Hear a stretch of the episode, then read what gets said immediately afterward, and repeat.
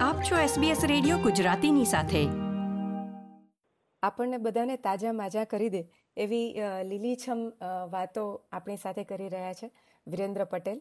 Charles Darwin યુનિવર્સિટીમાં land management સંભાળે છે અને ખૂબ સરસ રીતે આપણને ત્યાંની આબોહવા, દરેક રાજ્યોની, ઓસ્ટ્રેલિયાની આબોહવા, એમાં થતા પાક, ખાસ કરીને ભાજી અને શાકભાજી એના વિશે બહુ જ સરસ આપણી સાથે વાત કરી રહ્યા છે. ચાલો એમને આવકારી અને વાત આપણી આગળ વધારીએ. વિરેન્દ્રભાઈ હું જેલમ હાર્દિક ફરી એકવાર ખૂબ સ્વાગત કરું છું તમારું એસબીએસ ગુજરાતીમાં. નમસ્કાર જેલમબેન વિરેન્દ્રભાઈ બહુ જ સરસ વાત ચાલતી હતી આપણી કિચન ગાર્ડન વિશે. અને તમે આગલી આપણી મુલાકાતમાં કહ્યું હતું કે કેવું પોટિંગ મિક્સ કે મલ્ચિંગ કે કે પછી પાણી આપવાની વ્યવસ્થા કેવી હોવી જોઈએ એ વિશે આપણે થોડી વાત થઈ હતી. અને કેટલીક ભાજીઓ વિશે પણ તમે વાત કરી હતી. તો આપણે ત્યાં વાત અટકાવવી પડી હતી. તો ચાલો ફરી આપણે એને આગળ વધારીએ. હવે જે આગળ જે આપણે અતિ સર્વ દર્શક મિત્રોને આપણે કહ્યું એ પ્રમાણે કે જે લોકો હાઉસમાં રહેતા હોય તો એના માટે કઈ રીતે ગાર્ડન બેડ બનાવી શકાય અને કયા કયા શાકભાજી ઉગાડી શકાય એવી જ રીતે જે લોકો હાઉસમાં ન રહેતા હોય પણ જે ફ્લેટમાં રહેતા હોય કે જેમને બાલ્કની સિવાય કોઈ બીજી સ્પેસ હોઈ શકે નહીં તો એવા લોકો પણ અત્યારે શું છે કે સેલ્ફ વોટરિંગ વાળા કુંડા પણ મળે છે અને ટ્રે પણ મળે છે જે હાફ ફીટ કે વન ફીટ હાઈટની હોય અને વન મીટર લાંબી હોય. એવા ટ્રે વાળા કુંડા પણ લાવી અને બાલ્કનીમાં મૂકી શકે. પણ જે લોકોને ધારો કે મોર્નિંગ સનલાઇટ આપતી હોય તો વાંધો ના આવે પણ જો આફ્ટરનૂન સનલાઇટ આવતી હોય તો એ લોકો શું છે કે નર્સરીમાં શેડ ક્લોથ જે આવે છે એ શેડ ક્લોથ મૂકી અને પાર્શિયલ પ્રોટેક્શન પણ એ જે શેડ ક્લોથ બાલ્કનીમાં લબડાવી અને પાર્ટીશન પાર્શિયલ પ્રોટેક્શન પણ એ કરી શકે છે. અને જે જે કહ્યું કે સેલો રૂટેડ બધા જે સ્પિનાચ છે મેથી છે લેટ્યુસ છે ધાણા છે પછી કેપ્સિકમ છે પછી મરચા છે જુદા જુદા પ્રકારના એ બધા જ એ લોકો સેમ તમે જે મેં આગળ જે કહ્યું કે પ્રોટીન પ્રોટીન મિક્સ બનિંગ્સ કહેવામાં મળતું હોય છે સોલબેમાં પણ મળતા હોય છે. તો એવા જે પ્રોટીન મિક્સ વાપરી અને આ જે બધા શાકભાજી જે હાઉસના જે લોકો ઉગાડે છે એ જ રીતે જે ફ્લેટમાં રહેતા હોય એ પણ ઉગાડી શકે. અને એમાં પણ વોટર રેગ્યુલેશન જે મેં કહ્યું એ જ પ્રમાણે એનું વોટર રેગ્યુલેશન પણ કરવાનું હોય છે. અને ત્યાં શું છે કે હેન્ડ વોટરિંગ જનરલી બધા આપતા હોય છે. એટલે એમાં પણ કુંડામાં પણ એ લોકો મલ્ચ વુડ મલ્ચ કે આવું શુગર કેન હસ્કનું મલ્ચ છે એ યુઝ કરી શકે. તો એનાથી શું છે કે જે તડકો પડે છે, એનાથી પ્લાન્ટ્સ અને સોઇલ છે એ વધારે પડતી ગરમ નહીં થાય અને એને પ્રોટેક્શન મળશે. અને એવી જ રીતે જે આપણે આ શાકભાજીની વાત કરી પણ જે બાલ્કનીમાં જે રહેતા હોય એ લોકો ફ્રૂટ ટ્રીઝ જે છે જેવા કે દાડમ છે પછી લીંબુ છે લીંબુ પણ જુદા જુદા પ્રકારના લીંબુ આવે છે પછી મિનિએચર મોસંબી ને એ બધું છે. એ એ બધું જે ચીકુનો છોડ પણ એ લોકો જસ્ટ લાઈક કે બોન્ઝાઈ તરીકે ઉગાડી શકે. આમાં એક બોન્ઝાઈ આખો મોટો ટોપિક છે એ આપણે અત્યારે ચર્ચા નહીં કરીએ.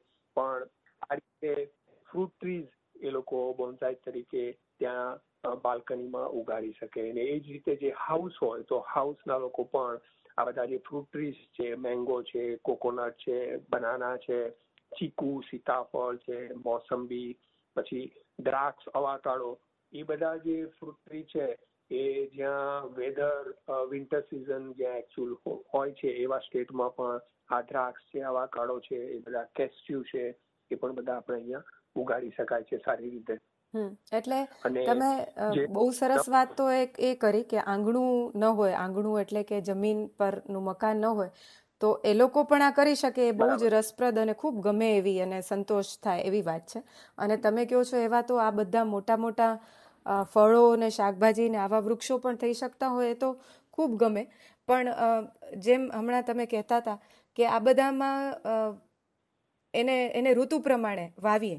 પણ ક્યારેક એવું બને છે હમણાં જ હું તમને મારો જ અનુભવ કહું કે એક અવોકાડોનું મેં બીજ છે એ નાખી દીધું હતું કુંડામાં.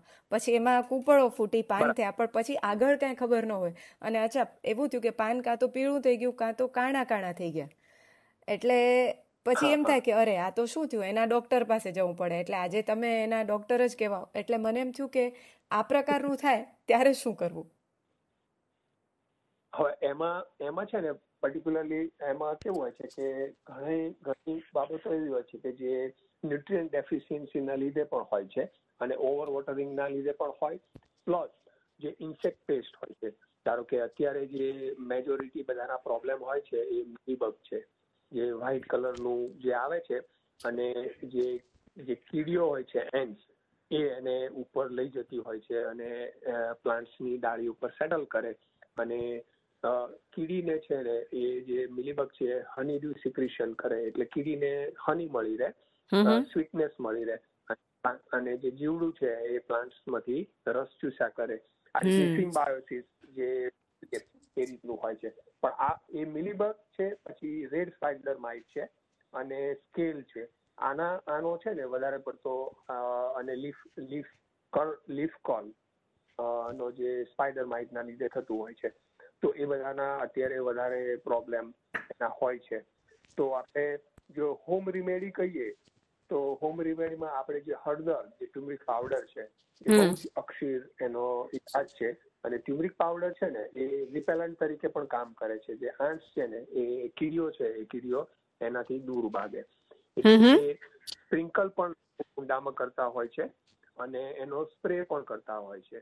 પણ એમાં એમાં કેવું હોય છે કે એક લીટરનો ધારો કે આપણે નોર્મલ જે સ્પ્રે હોય, તો એક લીટરની અંદર તમે હાફ ટેબલ સ્પૂન એટલે કે ફાઈવ કે ટેન ગ્રામ જેટલું તમે નાખી, ઓગાળી અને એની અંદર બે ત્રણ ડ્રોપ્સ છે એ આપણે જે લિક્વિડ જે આપણે ડિશવોશિંગ લિક્વિડ આવે ને એના નાખો, તો જેનાથી શું છે કે પ્લાન્ટ્સ પર એ સ્ટીક થાય એ સ્ટીકર તરીકે કામ કરે. અને એ નાખ્યા વગર આપણે સ્પ્રે કરીએ તો બધું ધોવાઈને નીચે પડી જાય. એટલે જે અસર થવી જોઈએ એ થાય નહીં. એટલે એક એ હળદર છે ઘણા લોકો બેકિંગ પણ યુઝ કરતા હોય છે. અને નીમ ઓઇલ છે તો બેસ્ટ આપણું જે ઇન્સેક્ટ રિપેલન્ટ પ્લસ એને પ્લાન્ટ્સને છે ને બહુ જ વધારે પડતું એને જે કહીએ પ્રોટેક્શન આપે એવી આપે. તો આ રીતે આપણે નીમ ઓઇલનો પણ સ્પ્રે જે બેકિંગ સોડા સાથે પણ કરી શકીએ. તો એનાથી શું છે મિલીબગ ટોટલી કમ્પ્લીટલી આપણે એનો નિકાલ કરી શકીએ છીએ. અને એવું જ નવું હમણાં એક છે મિલ્ક આપણે જે સાદું જે દૂધ પીએ છીએ મિલ્ક જે two hundred three hundred ML જેટલું મિલ્ક પાણીમાં નાખી અને આપણે એનો સ્પ્રે કરી શકીએ છીએ. તો એનાથી શું છે કે હમણાં એવું જાણવા મળ્યું છે કે જે રૂટ રોટ છે, જે પ્લાન્ટ્સનો જ્યારે જનરલી આપણે વધારે પડતું પાણી આપી દેતા હોય છે રૂટ રોટ થતું હોય તો એ રૂટ રોટમાં એમાં પ્રોટેક્શન મળે છે અને સારો લાભ થાય છે. અને પેસ્ટમાં પણ. એટલે કે જે મિલ્ક છે, એટલે ફંજીસાઇડ પ્લસ ઇન્સેક્ટિસાઇડ તરીકે પણ કામ કરે છે.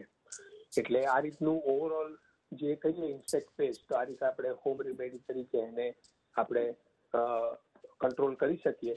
અને એવી જ રીતે ફર્ટિલાઇઝર ફર્ટિલાઇઝરમાં પણ આપણે બાયો ફર્ટિલાઇઝર જેવું કે સી સોલ જે બની કહેવામાં મળતું હોય છે.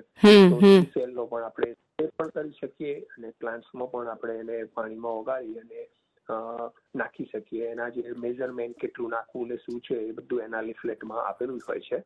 પછી એવી જ રીતે ડાયનેમિક લિફ્ટર કરીને એક બાયો ફર્ટિલાઇઝર આવે છે. એ પણ બહુ સરસ હોય છે. ટ્વેન્ટી સેવન્ટીન કે ટ્વેન્ટી ફાઈવ કેજી કેજીની બેગ હોય છે, એ લગભગ ટ્વેન્ટી સેવન થર્ટી ડોલરમાં મળી જતી હોય છે. અને આપણે એક ચમચી જ fifteen days ten days fifteen કે ટ્વેન્ટી ડેઝના ઇન્ટરવલે ખાલી એક ચમચી આપણે આજુબાજુ કુંડામાં આપી દેવાનું હોય છે. અને એનાથી પણ પ્લાન્ટ્સને શું છે કે હેલ્થનેસમાં અને એના ફ્રૂટિંગ અને ફોલિયેજમાં પણ બહુ જ ફેર પડતો હોય છે. તો આ રીતે આપી શકીએ ફર્ટિલાઇઝર અને ઇન્સેક્ટિસાઇડ્સ બંને વાહ વિરેન્દ્રભાઈ તમારી વાત સાંભળીને મને એવું લાગ્યું કે જે આપણે જાણતા હોઈએ છીએ પણ મગજમાંથી નીકળી જતું હોય છે કે એ પણ આપણા જેટલા જ જીવંત છે અને આપણને જેમ હળદર ને દૂધ અત્યારે વિશ્વ આખું જે ગોલ્ડન લાતે પર ચડ્યું છે એ હળદરનું દૂધ આ છોડવાઓને પણ આટલું બધું મદદ કરી શકે. મીઠું આ બધું જ. એટલે આ બધા ઘરગથ્થુ ઈલાજો જે આપણને કામ આવી શકે છે બહુ જ સરસ રીતે એ જ બધા છોડવાઓને પણ આટલા સરસ રીતે મદદરૂપ થઈ શકે એનું પણ સ્વાસ્થ્ય સરસ રીતે જાળવી શકાય. એ એ ખૂબ રસપ્રદ લાગ્યું અને ખૂબ ગમ્યું તમારી પાસેથી સાંભળવાનું. આ બધી જ માહિતી અમે અમારી પાસે સાચવી રાખશું જેથી એ અમારી સાથે સાથે એમના સ્વાસ્થ્યનું પણ ધ્યાન રાખી શકાય. પણ હજી વધુ આપણે મળવું પડશે ઘણી બધી વાતો કરવી છે. આજની આ બધી માહિતી માટે ફરી એકવાર વિરેન્દ્રભાઈ એસબીએસના તમામ શ્રોતાઓ વતી હું જેલમ હાર્દિક તમારો આભાર માનું છું. જલ્દી મળીએ. ખૂબ ખૂબ આભાર. આ પ્રકારની વધુ માહિતી મેળવવા માંગો છો, અમને સાંભળી શકશો Apple podcast Google podcast Spotify કે જ્યાં પણ તમે તમારા પોડકાસ્ટ મેળવતા હોવ.